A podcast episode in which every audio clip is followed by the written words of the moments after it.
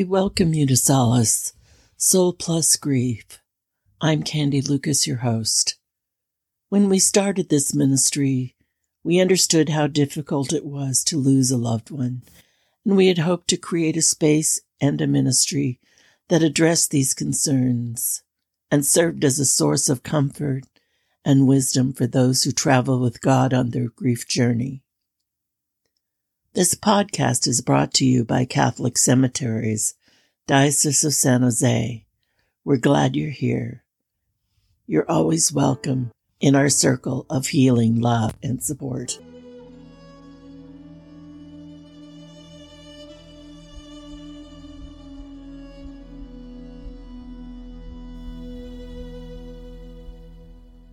While meeting with some directees recently, and contemplating the conversations and spiritual encounter we had shared, I looked back and realized how many times I had recommended breathing.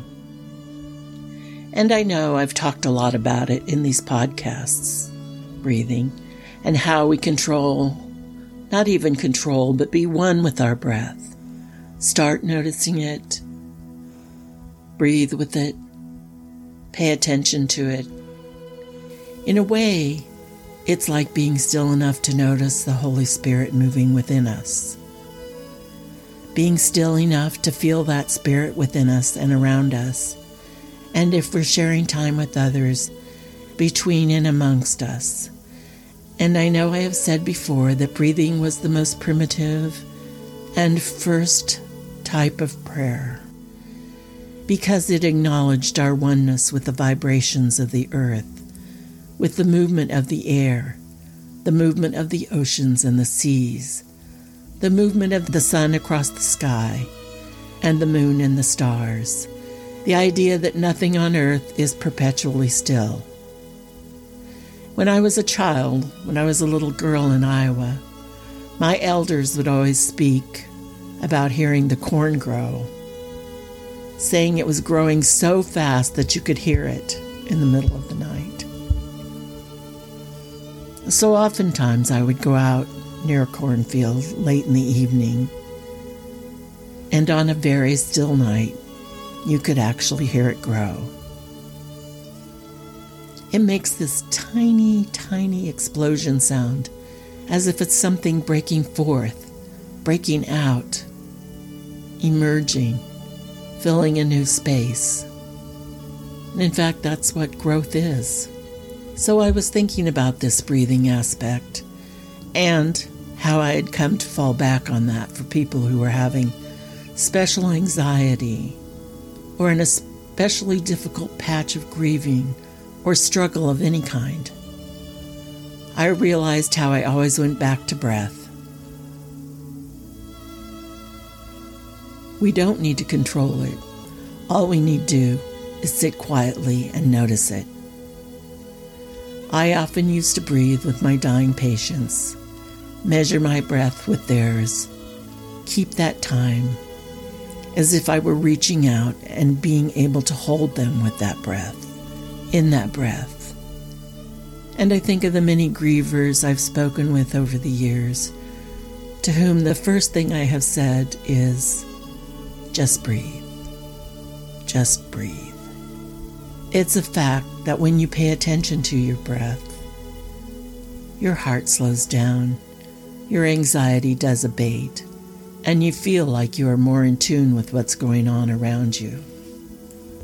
I recently heard a Jesuit priest, Father Manley from JST in Berkeley, talk about the Holy Spirit and how the early church described the Holy Spirit as breath, as wind using both the Hebrew and the Greek words for breath. So we can calm as we grieve and know that this is the Holy Spirit accompanying us, is with us, is noticing us breathe in and breathe out. And when we are with others, the Spirit moves between us as we all breathe in and breathe out.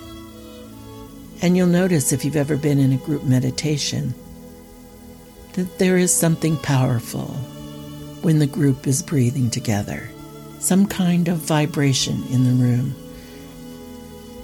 Maybe we're only tuning into our own humanness, but maybe, just maybe, the Holy Spirit is giving us space to hold ourselves, our wounded selves, in a sacred embrace for a sacred time, in a sacred moment. She acknowledges our losses, knows how our hearts are broken, and just wants to be with us as we heal. She wants to demonstrate the road to healing, the direction to healing. She wants to be with us on the road as we seek the presence of Jesus in our grief. She clears the air and clears the way and brings him straight to our side.